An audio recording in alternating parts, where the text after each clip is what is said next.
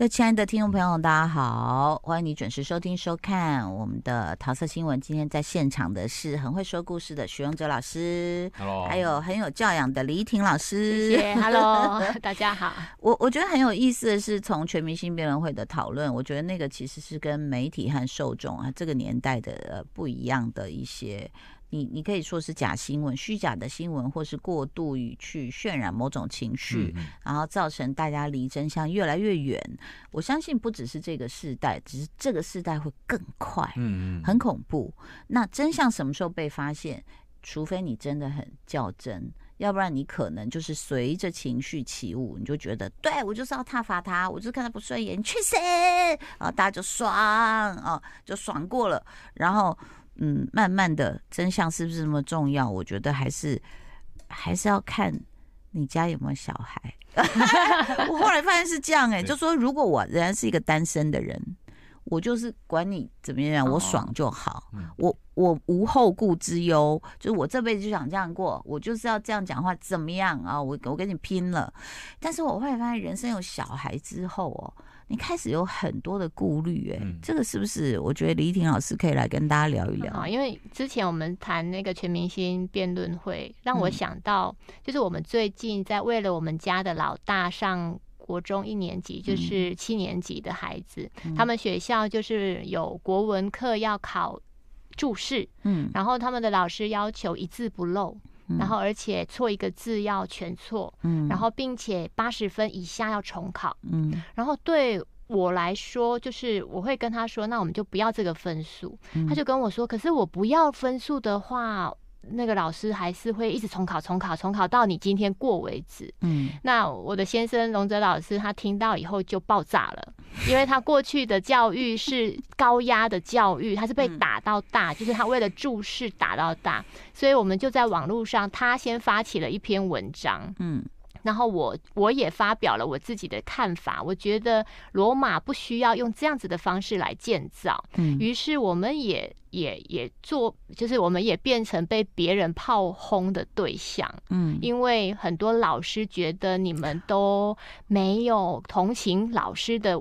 立场立场，嗯，所以在那个火混乱的场所里面，嗯，我觉得荣泽做了一个非常好的示范。嗯，他说：“我们谦卑谦虚，跟老受伤的老师道歉，但我们有自己的路要走。”嗯，我们要好好的把它放下，然后我们就往前走了。嗯，所以不只是在社会上，其实在教育领域里面也有很多，你会发现它已经无法变动。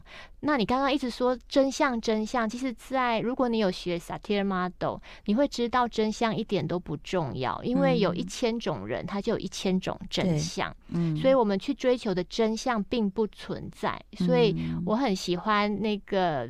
就是罗马皇帝、哲学家皇帝说的一句话，就是你看到的是视角，并不是真实；你听到的是那种观点，而不是真相。嗯，这个世界上没有存在真相，因为只有你才是真相。就是只有视角跟观点。有没有事实跟真相？可是过去古罗马不会因为就是呃，有可能啦，过去还是有啦。你比如说阮玲玉啊，或者是这个谣言啊，确实是可以杀死很多人。但现在这个威力太大了哦，呃，就是好好比他可以去煽动、联动很多有这个呃，我我们是同一个群体，对哦，呃，我们都喜欢这样的说话方式，所以我们就。呃，严重的到可以霸凌你嘛？是，对不对？所以我觉得带头者就很重要。像我自己有很多的追随的学习者，嗯，可是我会在我的群组内部告诉他们，这个火是我自己挑的，所以我自己担。嗯，你们不需要有任何人跳进来为我说一句话，因为你一旦说话了，那个火会更大。嗯，那我们的做法就是让老师发泄，让他们去做。比较激烈的言语，但我觉得他们就是疗疗伤。嗯，那我们也给予回应，就是我们都听到了你的任何的困境，我们都有听到。嗯，但是我们要强调的是，我们是反对一字不漏，并且反复重考的这个框架，而不是反对老师。我从来没有反对老师，所以我们的方向如果正确了，那别人对我们来说，别人说什么，那也只能。就是让你自己发泄了。嗯，不过我相信哦，你第一个你在选择职业当老师的人，我们真的都非常敬佩哦，因为像我们过去求学阶段里面，我们碰到很多很好的老师，一问、嗯、到。呃，到很后来，像我们已经好多当妈妈了，我们还跟国中的老师非常好，嗯、就因为在我们的人生转捩点，要是没有他们的话，我真的觉得我们的人生会很凄惨，很不一样。even 我们那时候也是在联考制度下那么大的一个压力下哦，所以我觉得第一个就予以非常高的尊重老师这个行业，因为我我我那时候就不知道为什么那么小，我我觉得毕业典礼的时候，我我可以感受到那种。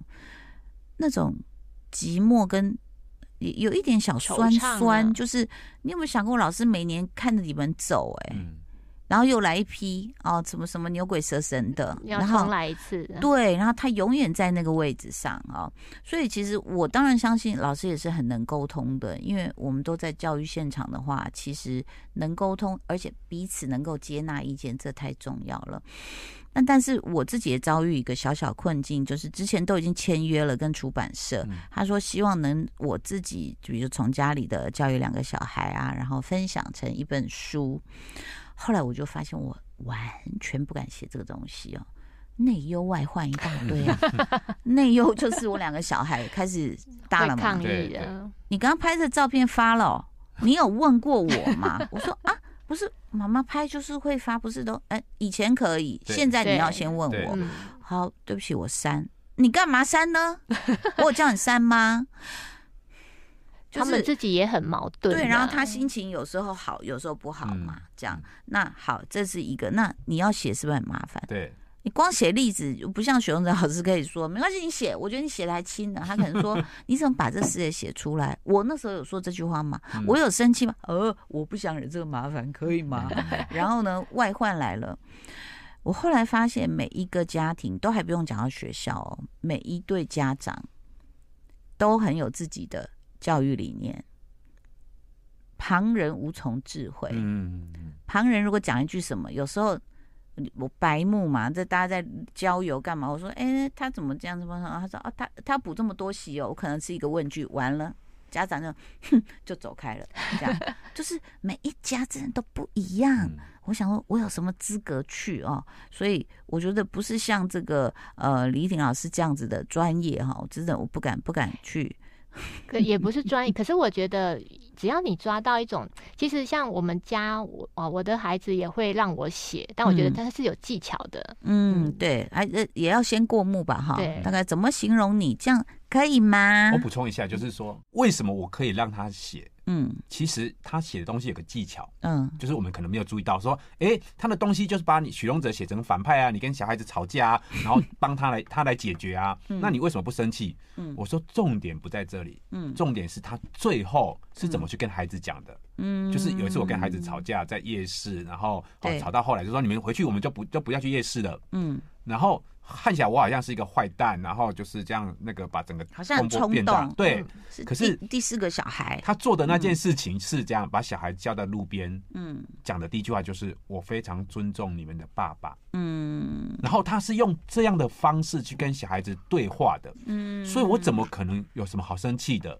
嗯，我虽然可是我看了真的有觉得你很爱无理取闹，哎，对对对对，我开玩笑的啦，这真的真的真的，就是就是孩子气，所以我我在在里面讲到一个东西，就是我们有有男生有两个呃有一般人有两个系统，嗯，在有本书叫快思慢想，嗯，他说人有第一系统跟第二系统，那第一系统比较直觉。反应，然后本能的情绪化的，对。那第二个可能就是慢一点的，然后有思维、有逻辑的、观察的。那我通常啦，一般而言，爸爸跟孩子之间就是属于低系统，嗯，就是直觉反射，嗯，你讲什么我听起来就很不爽，嗯，然后我们就吵架，嗯。那妈妈作为一个比较在旁边的人，会可能会拍拍我的肩膀说：“先不要讲话，先不要讲话，让子弹飞一会。”他就进入第二系统。嗯，所以他的东西很有趣，就是李婷，就是他的东西很能够说服很多妈妈。嗯，但是相反的，爸爸可能就不吃这一套。对，因为系统不一样。因为我先生也不吃这一套。对，所以我很长久也不吃这一套。哎，那我要问一下，因为这个两位就是三个小孩嘛，对不对？三三、川川、一一嘛。那他们分别是你刚刚说一个是。七年级、七年级、五年级、三年级，就三五七。好，三五七。那你看哦，你知道在这过程中哦，就是妈妈，人家说 Happy Wife Happy Life，妈妈很努力的，很很温柔，当然有时候也变狮子或老虎，但是她其实还有一个很重要的帮手，就是爸爸。对这件事情，我觉得。你要怎么做？快告诉我们！你知道有时候在那个冲突，爸爸也整个毛都竖起来了呀。对，其实我我都会跟他，其实我每一次在解决就是处理冲突的时候的事后，我都会跟他说：你想不想听我是怎么处理的？为什么孩子在那个当下会这么快的 calm down 下来？嗯，那他就会听。那其实譬如说像打针好了，嗯，我们家小朋友老二很怕打针，然后每一次。他要打针的之前都会有很长的情绪化问题，就是我很害怕啊，我不想去啊。那通常系统一就是刚刚龙泽老师说的，系统一就是直觉式的去说服孩子，这有什么好怕的？打针而已啊，痛一下下而已啊，不要怕。好，所以那孩子就会在情绪上做很大的反弹，我就怕呀。嗯，就像要登台的孩子，你告诉他不要怕，他永远都会害怕。嗯，所以后来我就跟我们家的老二讲了一句话，他瞬间就好了。就愿意去打针了，嗯、我就问是发糖什么之类的，他发糖那那那 招太对，我就跟他问了一句话，我就说，哎、嗯，宝贝啊，你怕打针？对，打针真的会很痛哦。嗯、那你可不可以告诉我，你以前是怎么度过去的？嗯，因为以前也打过针啊。嗯，然后他就后来他就停顿下来，就告诉我一个答案，就是、嗯、啊，就。勇敢一下下就好了，嗯，而他的这句话就解套了他刚刚的害怕，自己解套自己，因为他用自己来说服自己。嗯、我们过去都是用别人大人的观点来说服你，嗯。嗯、可是那个不是他要的答案，嗯，所以通常孩子自己。决定的那个答案才是真正的答案，这就是为什么一千种人有一千种的真相，因为你要的永远不是别人可以给你的。好，所以我就会把这样子的过程跟我们家的，就我家的先生说，然后他就会学到哦，我就会跟他讲第二件事，就是如果下一次你不小心在情绪的孩子的当下又要说话的时候，你。其其实要解决问题最好的方式就是先不说话，嗯，因为不解决会比较快解决问题。嗯、那没想到这句话让他这样理性的人打中了他的需求，嗯、因为他要的就是快速的解决，而我给他的就是只有这个方式，你可以快速的解决，解决的解决。对，对娘娘，对。我觉得你前辈子应该是宫斗戏当中胜出的那个人吧，因为你完全知道对谁要用什么策略。没有，我也是摸了很久。然后其实像我的书里面有写很多孩子的争执啊、吵架啊、内斗啊。嗯。可是我的孩子他其实不太会管管，就是不太会抗议说为什么你要写这些。其实我的书，嗯、我的每一个孩子都很爱看。嗯。那其实就像荣哲老师刚刚说，我都会写到他们的。资源，嗯，就是就算我的老大打了老二，嗯，可是我在书里面依然会说这个孩子是有资源的，嗯，他的资源就是其实他对于主导性或者是主观的意识是很强的，嗯，他有自己的想法，对，所以我们在写这个东西的时候，我们家的孩子们都很很很喜欢看这种东西，因为他觉得妈妈有妈妈的。这种切入点是别人看不到的，所以其实就是我们一开始的时候，在那个他的书里面都是周楚，就是坏蛋嘛，周楚嘛。但到的他故事的最后，哎，我们周楚有除三害，嗯。哦，这个呃周楚也是有优点的，嗯，所以他很会把这个冲突写出来，因为他到底是个小说家，嗯。然后到后面的时候，他会告诉我们自己啊，原来许荣哲你的优点是这个，孩子你的优点是这个，所以你看，故事永远是。结局才是我们的定案，嗯，所以我们看那个全明星辩论会的时候也是一样，嗯、就是最后就是萝莉塔讲最好啊，嗯、就是那个陈大天最后一集讲最好啊，嗯、最后就是侯昌敏最后一集讲最好，没有办法，他们平常不是讲最好的，嗯，但他们就在最后一集突然大爆炸，嗯，对，但是那个关于那个宜佩是真的是从头到尾都讲的很好了，嗯、那就没有办法。对，对，不过其实呃，如果说大家对于这对夫妻哦，就是说我们已经已经有一些节目在认识他们哦，然后就想开始我们要告诉你了，什么是萨提尔啊？因为我们才一开始就有讲到说，李婷老师是萨提尔的这个教教养专家。萨提尔模式在你的书里面，如果我们用很简单的语句介绍给大家，是二十世纪美国心理学大师维吉尼亚·萨提尔所整理归纳出来的一系列应对人际、家人、孩子的。沟通模式，那么待会儿可能也要请你这个先在今天节目的后半段，我们来告诉大家萨提尔啊是一个什么样的一个模式，还有就是那个冰山理论。嗯，冰山理论大家知道，就是冰山露出来的，我们有一句成语叫冰山一角嘛，但是下面那个海面下面哦很大一坨，那是什么？所以呃，怎么样的一个沟通模式，我觉得会让其实。说出来哦，我觉得会是呃，这个模式会让气氛更好，嗯，会更廉洁，更对，廉洁是萨提尔很很关键的一个、嗯、一个字眼哦。萨提尔模式，我们大大概刚刚用极简的方式介绍，但还是要专家来介绍。李婷老师，好，其实萨提尔模式就像桃子姐刚刚说的，它是二十世纪的。咨商心理师，可是过去我们对于心理咨商都是 one by one 的概念。那萨提尔女士呢，是第一个进入到家庭系统去做咨商的，嗯。因为她发现，每当她有个案咨商完以后，放回家庭里面，她又会回到惯性。